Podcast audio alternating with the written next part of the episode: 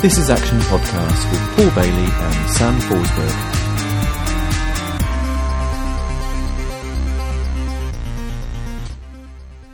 Resistance is futile, as the Borg say. Sam, how you doing? You all right? Hi, Paul. Yeah, absolutely. And it's a very funny thing because we've just had some immense resistance to getting this podcast underway We with all sorts indeed. of technological glitches and kitty cat involvement and everything. Yeah, absolutely. So, I mean, what we were trying to say, although nobody knows this, but obviously we do, is that with regards to resistance, especially when it comes to coaching and, and things like that, um, we quite often, from both sides, from being a coachee and a coach, experience some form of resistance. So, what sort of experiences have you had? Yeah, absolutely. Um, it's certainly something that I've noticed and spoken to um, about with my clients. Um, but even as a, a coach, uh, sorry, as being uh, being coached um, as a coachee, it's it's something that definitely comes up either at points, you know, when you're about to have a session and um, you maybe aren't sure what you need to tackle that day or whe- whether it's sending a, an update report or actually taking action on one of the things that you've committed to, to doing. Um, there is definitely, you know, sort of a point in time where your inner voice just starts, um, giving you pretty much every excuse under the sun why not to do it. Absolutely, it's it's quite funny. Some of the reasons that your your your inner voice or subconscious can come up with why you should not do something or why something isn't good for you or or why it's a waste of time or or why are you justifying you know yourself to this other person for example. It is a is a particular one that I will have when I'm a coachee and being coached. It's like why am I justifying myself to this person? Um, well, one of the reasons is because I'm actually paying them to to, to do that, and for, for me to be able to then reflect on, on on my own experiences and things like that. So, logically, when you think about it, it all makes sense. But the subconscious in the or, your- or your inner voice comes up with some hilarious excuses and reasons why you shouldn't do things. Definitely. And um, the funny thing is that even as they get more and more ridiculous, these these sort of inner dialogues that, that might be going on, um, we don't necessarily seem to, to kind of notice that and catch the fact that, um, you know, there, there is a bit of resistance going on and, and that sometimes that can be healthy. We get a bit tied up in, in all the stories.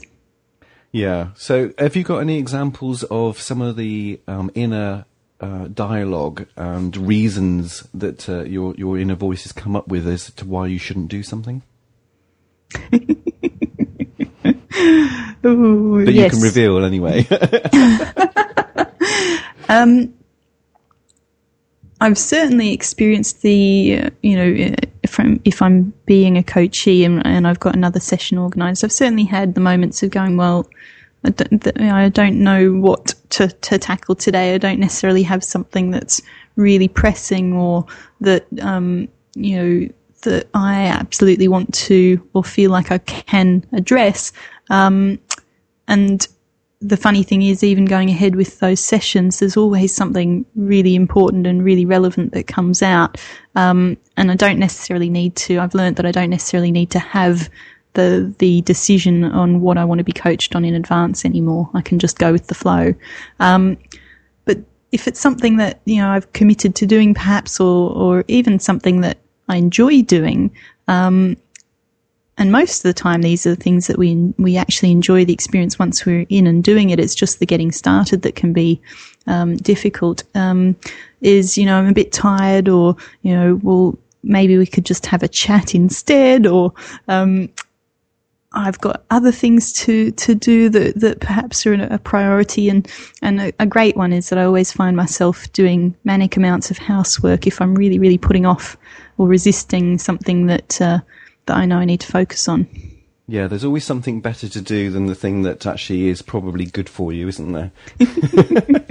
yeah, quite often I think before uh, a coaching session for myself, when I'm being coached, um, I will I will come up with a, a variety of reasons, um, very very similar to yours. Is that well, I don't really have anything today that I want to discuss. Um, there isn't anything that's really particularly bugging me at the moment.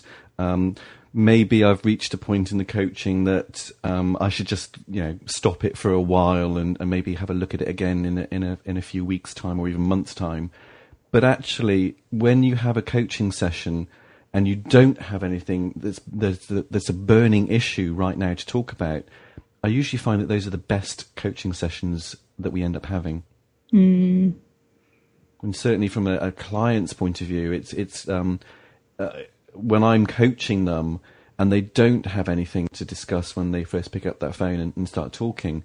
Quite often, they you can hear the resistance in their voice is that they're, they're embarrassed, they, they, they're, they're, ashamed, they feel like they failed before mm. they've even mm. talked.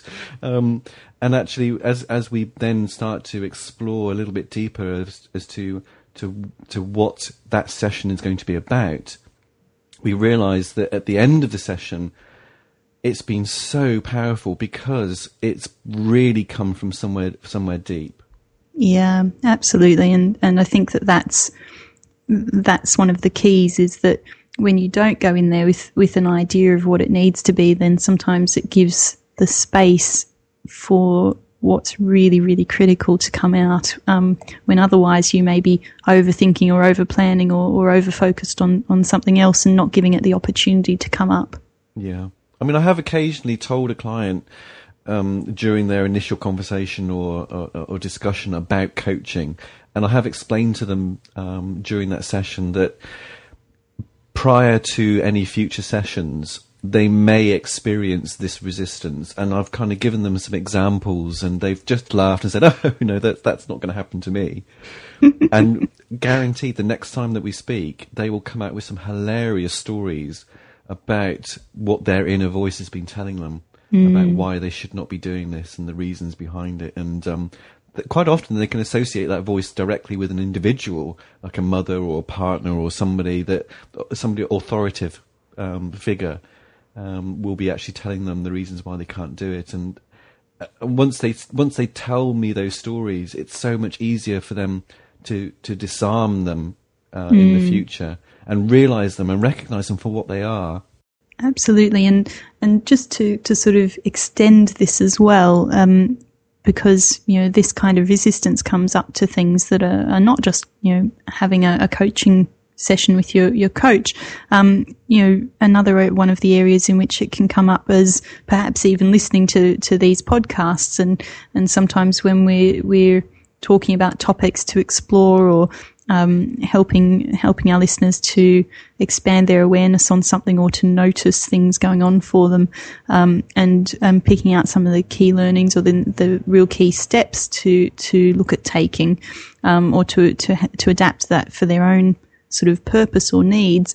Um, you know, even with, with something like that, there can be resistance. And, you know, one of the, the, the ones that I'm sure that we can pretty much all identify with is, um, going to the gym and, and those sorts of things.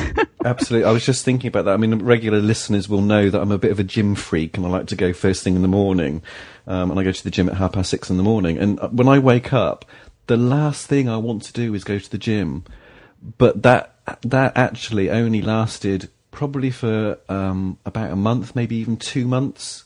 And now I don't even think about it. I get up mm. in the hmm. morning, I have a cup of coffee, and I go to the gym and it, it, there's no resistance there anymore because basically I've I've I've repeatedly done it over and over again, but I've listened to the reasons and the excuses, and I can actually remember one one morning I actually had to have a little conversation with myself, and every time I had that inner voice say you shouldn't do you shouldn't go to the gym because you're tired and then I would say to myself, okay, well, why am I going to the gym? What's the purpose? What's the reasons? Why am I putting myself through this?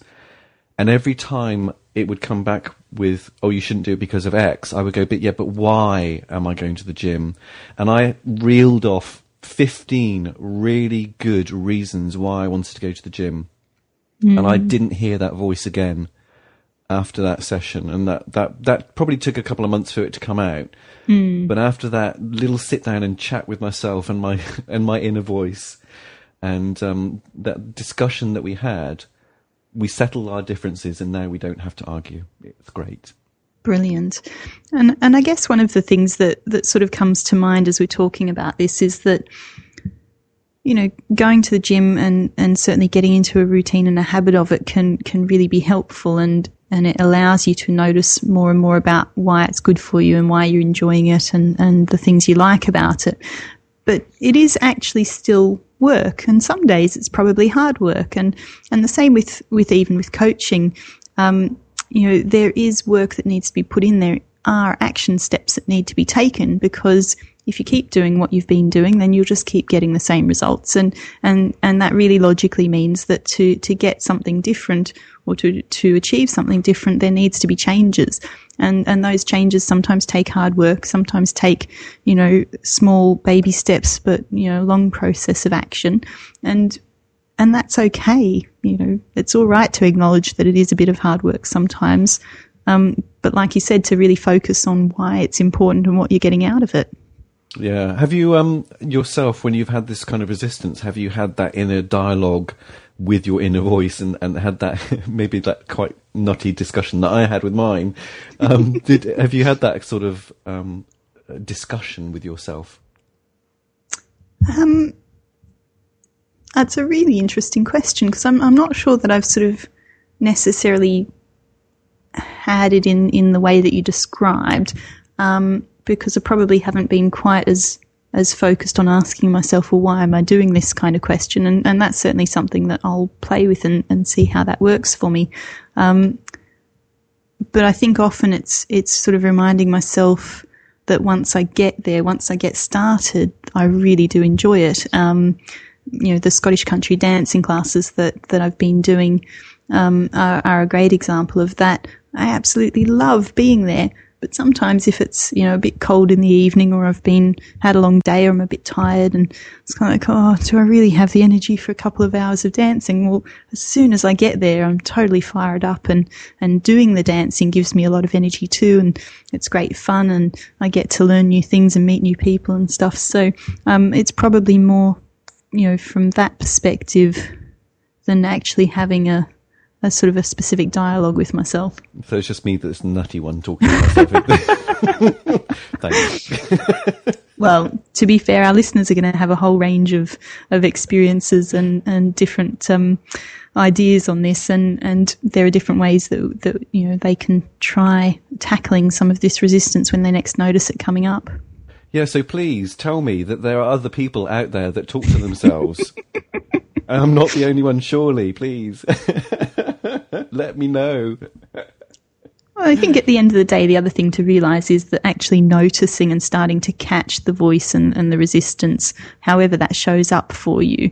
Um, and know, I've got I've worked with some clients in the past where they actually get physical resistance. So, you know, just prior to call, their, their stomach might start clenching or something like this because they know that there's something there they need to work on, yeah. even if they're not sure exactly what it is. And, and that can be a bit scary sometimes.